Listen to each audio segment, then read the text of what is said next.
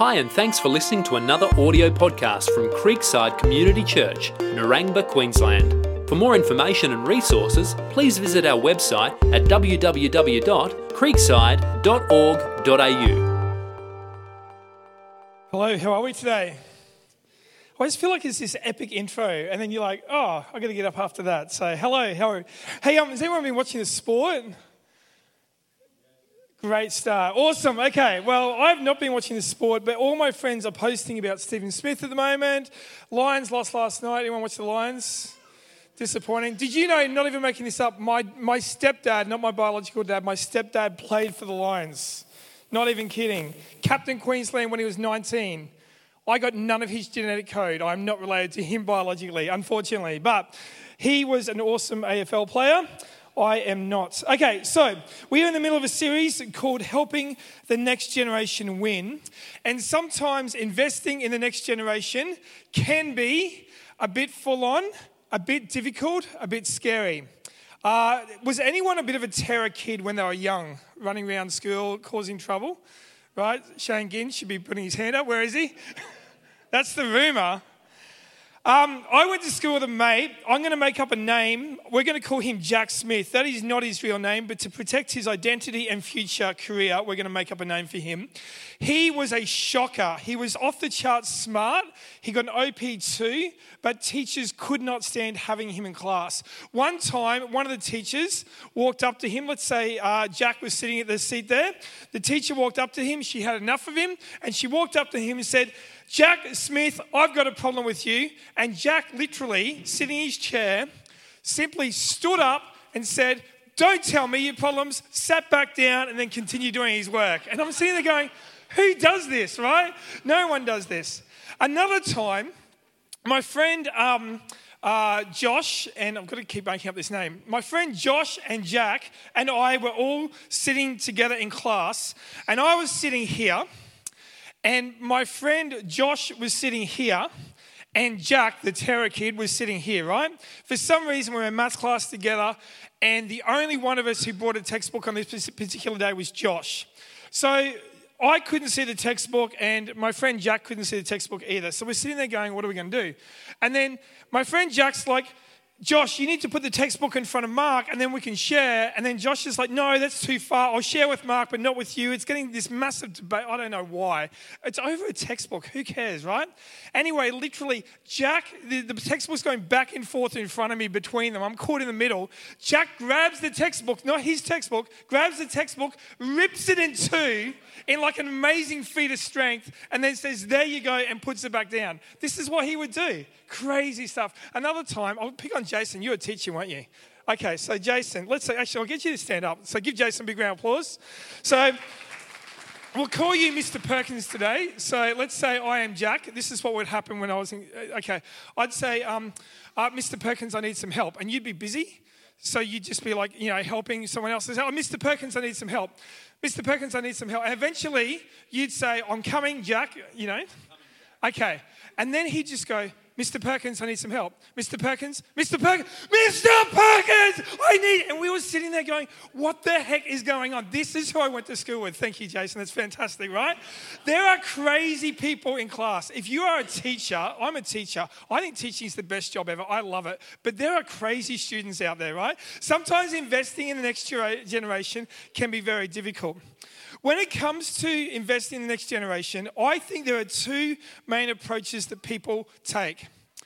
The first one, if you listen to kind of YouTube videos and sociologists and different people who talk about business and leadership, some will say that millennials are lazy, they're ungrateful, and they're self centered, and that our approach should be to write them off. Who's heard that kind of stuff before? Now, interestingly, a gentleman by the name of Kenneth Freeman, for his Cambridge dissertation, said this The counts of, this is talking about young people. The counts of indictment are bad manners, contempt for authority, disrespect to elders, and love for chatter in place of exercise. Children began to be the tyrants, not the servants of their households. They contradicted their parents. They are cruel to their teachers. This is what this gentleman wrote for his dissertation for his PhD, his doctorate work. Now, interestingly, this was written in 1907. The reality is, you may encounter people like my friend Jack who make you want to write off the next generation. But people have been writing off the next generation for years. This is just one thing after the next, after the next. Everyone writes off the next. You know, young people today, when I was your age, you know, you know the, the sayings. There is a tendency for a lot of people to write off the next generation. Now, interestingly, I'm a high school teacher, by the way. Interestingly, I never hear teachers talk like this. Isn't that interesting? The people who spend the most time at high school is never talk like that. Because high school teachers know there are lazy kids, there are self centered students, but there are also incredibly hardworking students, incredibly selfless students. They're incredibly generous and capable and responsible people. Every generation has its own set of lazy people, and every generation has its own set of hardworking, capable, responsible people. So clearly, I'm assuming that if you care about helping the next generation win, you would know that I would know writing them off is not the way to go. There is another approach, though, that seems to be becoming more uh, prevalent today, and that is that we do everything for them. Rather than write them off, we decide we're going to do everything we can to help them succeed and thrive. Um, there's a, there's a, a, middle school teacher who wrote a blog. She went by an anonymous name, and the blog went viral. And she told the story about a parent or father who was contacted by his teenage daughter asking for him to basically, on the way to work, come to school and drop off her water bottle. In the blog post, she said this Hi, sorry, the parent said sheepishly. He was in a suit, clearly headed for work. Remy, this is the daughter's name, kept texting me that she needed it, handing the water bottle. I texted back, Don't they have water fountains at your school? But I guess she just had to have it out of the bottle. And this middle school teacher writes that this is becoming more and more prevalent in her school. Um, you may have heard of helicopter parenting. There's a new term that's floating around called lawnmower parenting. And lawnmower parenting is not just a cool name, it's not just someone writing a PhD and wanting, you know, a doctorate out of it, but it's this idea that the parents can get out in front of their, their child and basically, like a lawnmower, clear the path for the child so there are no obstacles standing in their way, so nothing's going to hold them back.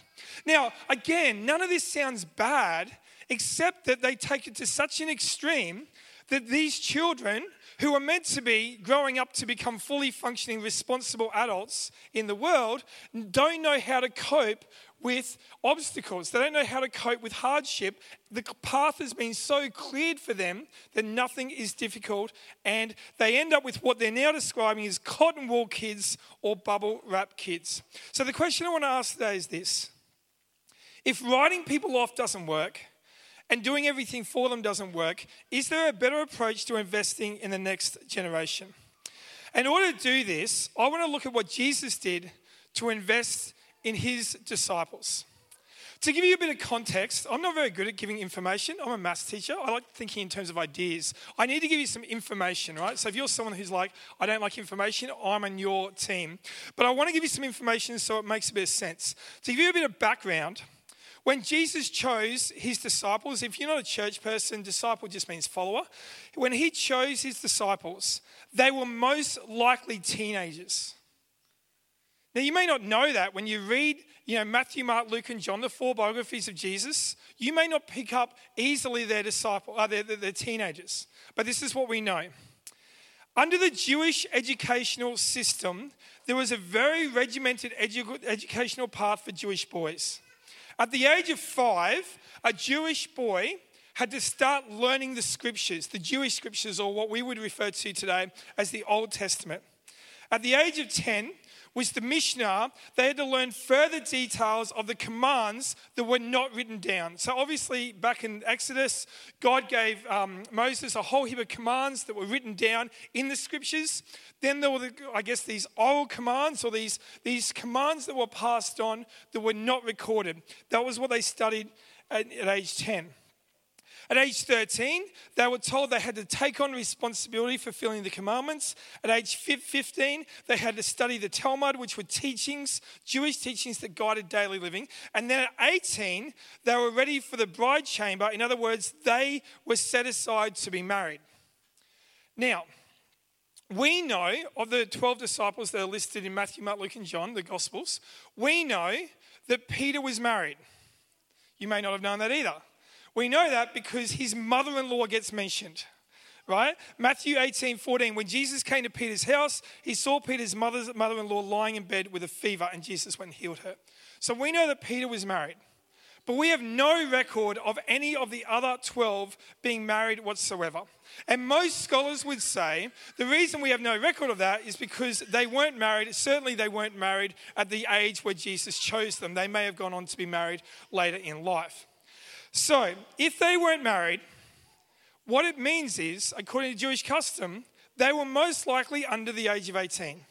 Peter would have been the oldest and he was married, and that's why Peter was designated as leader. It certainly wasn't because he was the most competent, it certainly wasn't because he was the most courageous. He was none of those things, but he was the oldest, and I guess Jesus thought, well, he's the oldest, we better make him the team captain.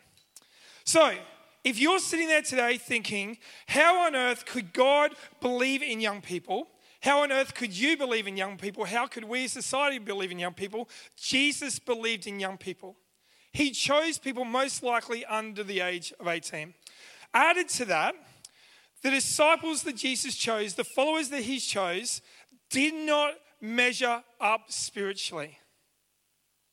Now, uh, Rick Thiessen says this, going back to this uh, table, Rick Thiessen says this if you were 15 and, you and you'd done your basic training in the Jewish educational system in the Torah, a boy, a Jewish boy who was bright enough or whose parents were rich enough, would find a rabbi to take them on as a student. You'd have to show proficiency, and it's assumed that many students had very large portions of the law and the prophets. Law and the prophets is another way of saying the Old Testament scriptures, committed to memory. If your son didn't merit this honor, they would enter the workforce by their mid teens and, in almost every case, apprentice under their fathers in the family trade. Now, who did Jesus pick when he chose his 12 followers, his 12 disciples? Were they teenagers in their late teens who were studying under a rabbi, studying under a Jewish teacher of the day? No, they'd been sent back to their fathers to learn the trade or the family trade, the family business. So here we have a bunch of very ordinary teenagers that could not cut it in the religious system of their day. It would be so easy for Jesus to go, I don't want to deal with teenagers. They're still hormonal. They're going through all sorts of stuff. You know, they're irresponsible. They're lazy. They're self centered. No, Jesus didn't do that. He chose teenagers. It would have been very easy for him to say, Well, I'm going to get the best of the best. I'm going to get the guys who, who cut it in the religious system, who've been appointed rabbis. I'm going to go to the rabbis and say, Who are the best? Who's your number one student? Who's your number two student? I'm going to ask them to leave you and come and join me and learn under me. But Jesus didn't do that. He chose young, young men in their late teens who could not cut it in the religious system of their day. And the third thing you need to know, and you may or may not know this, but I'm sure even if you're not from church, you would know those 12 disciples went on to change the world in unbelievable ways. The reason we are here today is because of what God did, not just through Jesus, but those 12 disciples. Now, in light of this, really the question I want to ask today is this how is Jesus able to take a bunch of very ordinary teenagers and invest in them in such a way that they would go on to change the world? If you have a Bible there, you might like to turn to Acts chapter 1. Um, if you're kind of new to church, the Bible's actually not just one book, it's made up of 66 books. There's 39 books in the Old Testament, which is sometimes referred to as the Jewish scriptures. They're all the books of the Bible leading up to Jesus. And then there's 27 books in the New Testament Matthew, Mark, Luke, and John. If you're interested in exploring who Jesus is, start with Matthew, Mark, Luke, and John. They're just biographies of Jesus. You would think they would be called Jesus. They're named after the author rather than the person they're about Matthew, Mark, Luke, and John. One of those authors, Luke, went on to write another book called Acts. Acts is a history book, and it's a history book about what happened after Jesus' death and resurrection, and how these 12 disciples really, God used, how God used these 12 disciples to change the world. So in Acts chapter 1, we pick up in the very first chapter. Luke writes, Then they gathered around him, this is the disciples, they gathered around him and asked him, this is asking Jesus, Jesus, Lord, are you at this time going to restore the kingdom of Israel? Now, remember, they're in their late teens. They've just seen their rabbi, their teacher, die before their very eyes, come back to life, and eat and drink and spend 40 days with them. And they're, they're worried about what's going to happen. And they're like, Jesus, is this the time you're going to restore the kingdom? Now, to understand what's going on, this is a very reasonable question. About 400 years before, I think, actually, I might have my, my, my times wrong, but several hundred years before, the Greeks had basically, the Greek Empire had come in and taken over the world. And obviously, Israel, which was the promised land, the Jewish nation, was infiltrated by Greek people and their culture. As a result of that, the New Testament is written in Greek. But then over the top of them came the Roman Empire. So now you've got not just Jewish people living in Israel, but Greek people living in Israel, and Greek culture is part of it. And then the Romans had come over the top of them, and you've got Roman rule. And what Jesus is being asked here is okay, God, okay, Jesus, you know, disciples are saying, we know that this land, Israel, the promised land, we believe, according to our Jewish scriptures, this was set aside for us.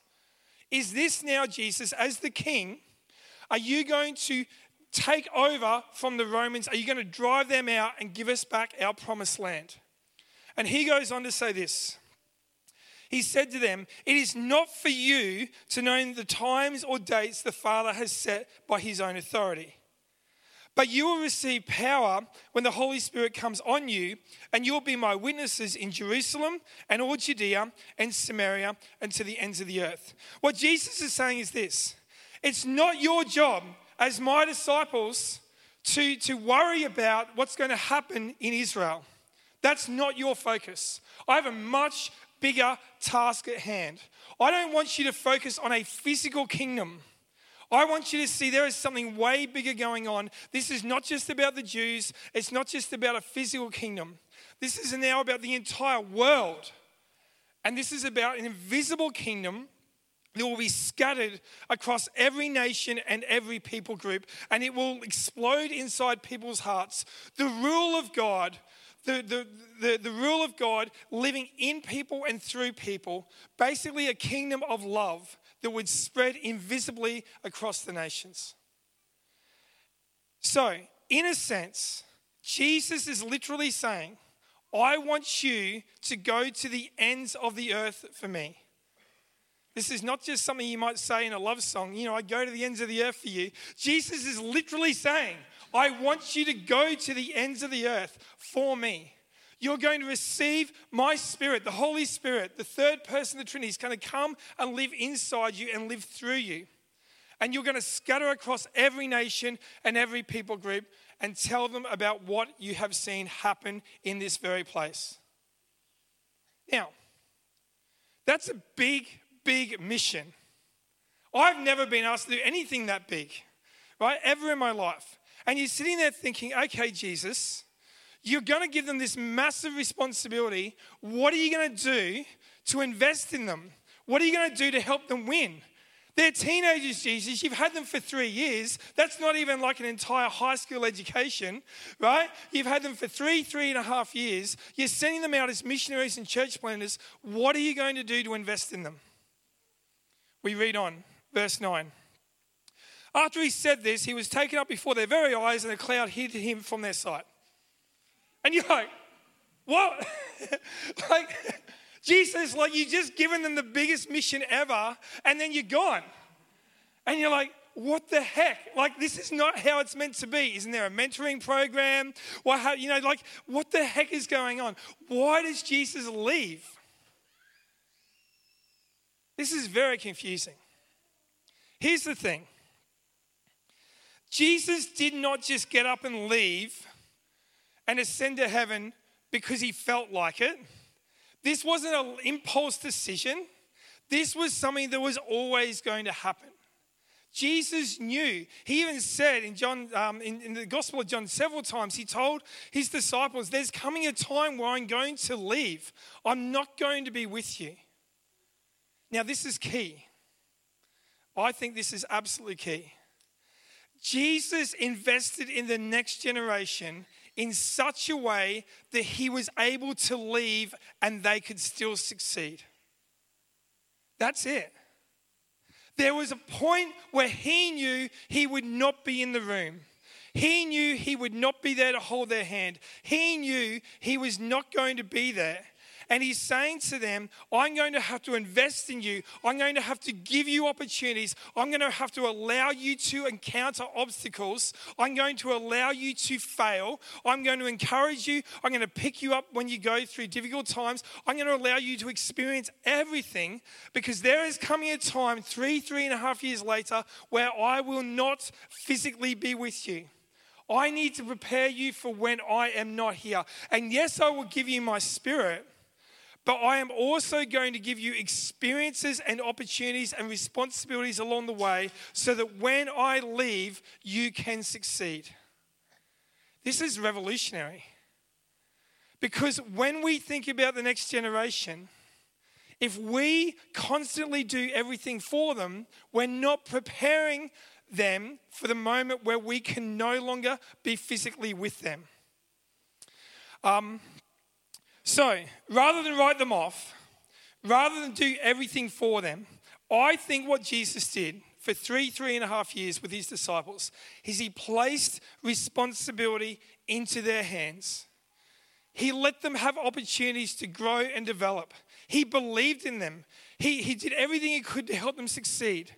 But he allowed them to fail. He allowed them to learn from their mistakes. He got beside them when they felt discouraged. When, when Peter made a complete mess of it, Jesus went to him personally and said, Jesus, you know, he believed in Peter and restored him back and said, You can do this. I believe in you. There is a sense in which he placed responsibility in their hands. How did he do that? Why did he do that? Because he knew that he was going to leave. Adam Kotsko says this we ask 18 year olds to make huge decisions about their career and their financial future when a month ago they had to ask for permission to go to the bathroom. This is ridiculous. How crazy is this? Um, if you listen to sociologists and people who study the next generation, they will tell you there are parents who are ringing up universities and basically talking to lecturers on behalf of their 18 year old children because they didn't get the grade that they wanted. There are other people who are apparently ringing up um, the, the, the, maybe you know young people in their early 20s are going for job interviews. They're straight out of uni or finished their apprenticeship. They have a job interview and they go through the interview and then at the end of the interview they say now my parents would like to speak to you before i accept this job are you serious? This is crazy. We are not preparing people for a time when we will leave. Probably the best way to explain this is if I can share some experience from my own life. Now, I'm very aware I am a teacher, and teacher stories are pretty boring for students, and they're probably pretty boring for ex students, which I think covers everyone, right? So, but I am literally paid as a maths teacher. I know you think maths is boring, but someone thinks it's important. So, I am literally paid to invest in the next generation. That is my full time job. This is what I know. I have moments when I want to write people off. I had a student even just this year who, for some reason, he just decided to start coming and uh, just didn't bring a textbook for several weeks. It took me about two weeks to realize he wasn't bringing a textbook. I'm probably not a very good teacher, but he wasn't bringing a textbook at all. This is a maths class. He wasn't doing any work at all. I finally confronted him about it. I said, mate, you know, you're 16, 17, I think he might be 17 years old. or maybe 16, 16 years old. You're a young man. You, if I'm looking over your shoulder, this isn't going to work. This is not how you become an adult. You're 16. You're old enough to get a job. Like, this is what society says, you know? What's going on? Why don't you drop down to the easier level maths? That way you can do no work and you'll pass and it's no big deal. You clearly don't want to do any work. And he says to me, I can't drop down to the easier level maths. I'm like, mate, I just think you need to. You don't do anything. You're going to fail. Like, you're going to get, like, you'd be lucky to get 10% without being rude. Like, that's, you need to drop down. And he says to me, no, no, I want to be in the army. And I'm like, yeah, I didn't say this, but I'm thinking, you want to be in the army? I don't know much about the army other than the fact that you need to shoot guns and be extremely disciplined. This is the least disciplined person I've ever met, right? I'm sitting there thinking, you've got zero chance of cutting in the army. I didn't say that. But everything in me wanted to write him off. I gave him a massive pep talk, and I, I don't know if he's come good, but he certainly started working in my class, right? But there is a tendency for many of us at times to write people off. There's another tendency to do everything for them. I work at Mueller College, which is the sister school to Carmichael here. And as a school, we care deeply about wanting our students to succeed. This is not an ad for our school, by the way.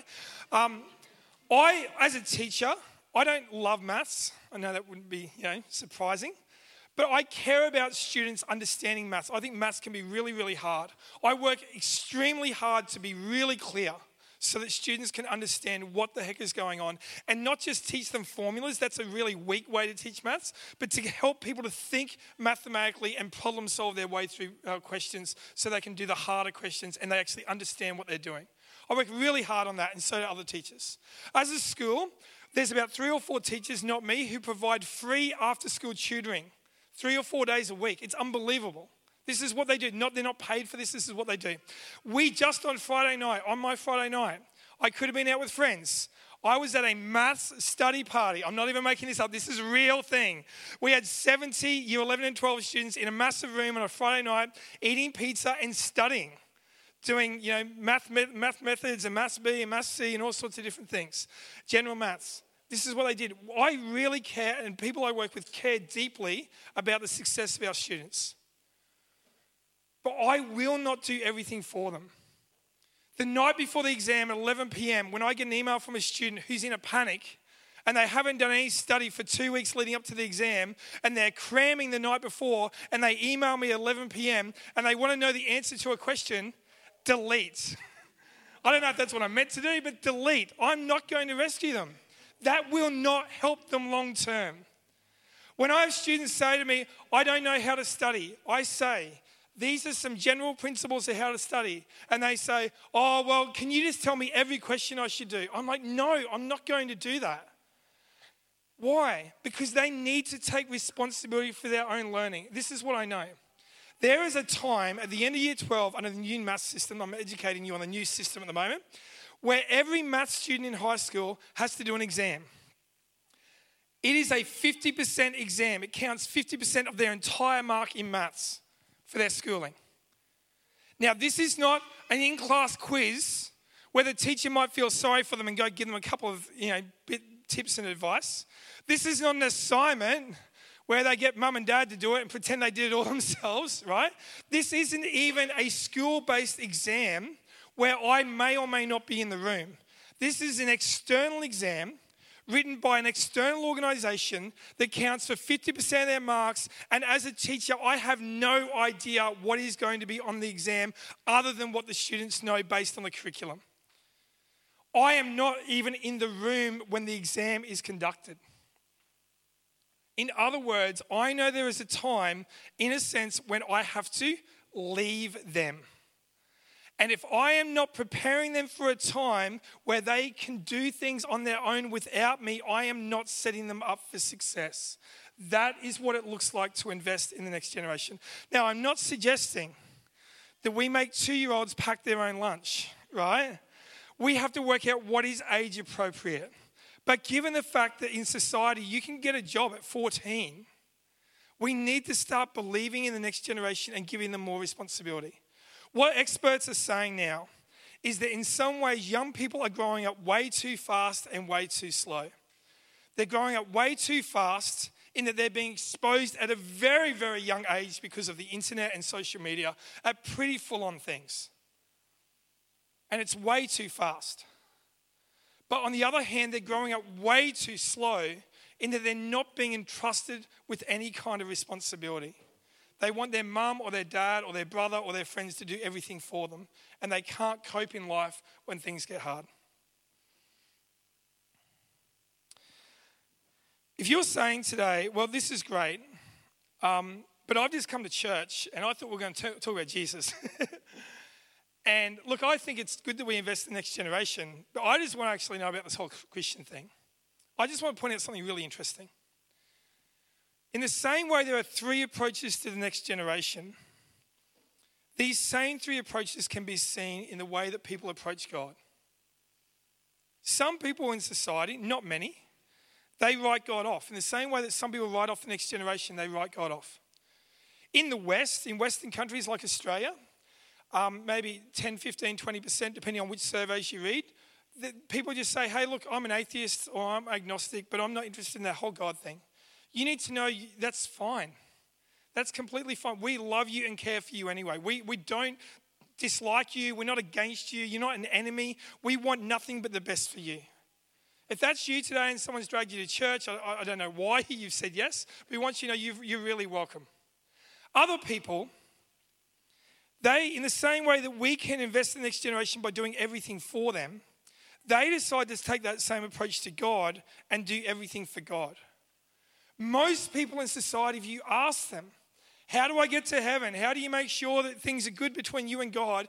They would say, I've got to believe in God and I've got to work really, really hard to make sure I live a good life.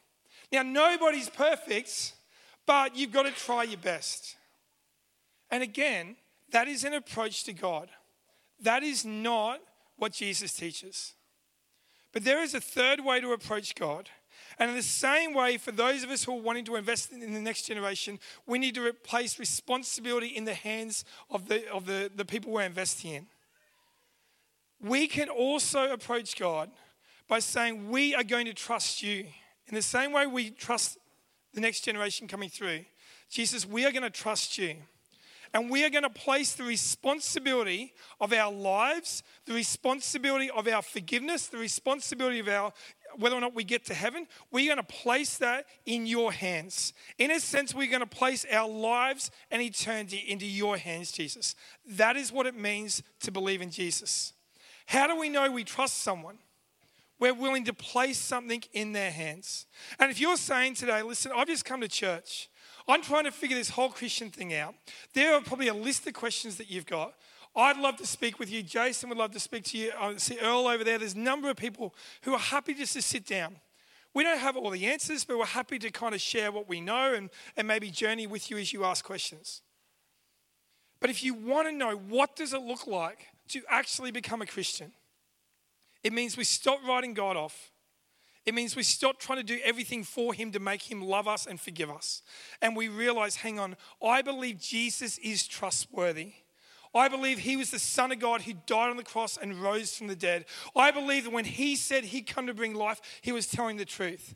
When he said he'd come to lay down his life as a ransom for many, he was telling the truth. And I'm going to trust my life and eternity into his hands. And if that's you today, I'm just going to give you an opportunity to do that. So if we just have every single person with their heads bowed and their eyes closed. Today, Father, we acknowledge that we are sinful people who don't just need rules or regulations, but we actually need a Savior. So, in this moment, Jesus, we declare our need for you to save us. In the best way we know how, we are going to entrust our life and eternity into your hands, Jesus. Would you pay for our sin in full? We believe you rose from the dead. Would you give us your spirit like you did with your disciples? Would you come into our lives, make us the people you want us to be? And Jesus, right now we trust you love us and have accepted us because of your finished work on the cross and that you're preparing a place for us in heaven. We pray this in Jesus' name. Amen.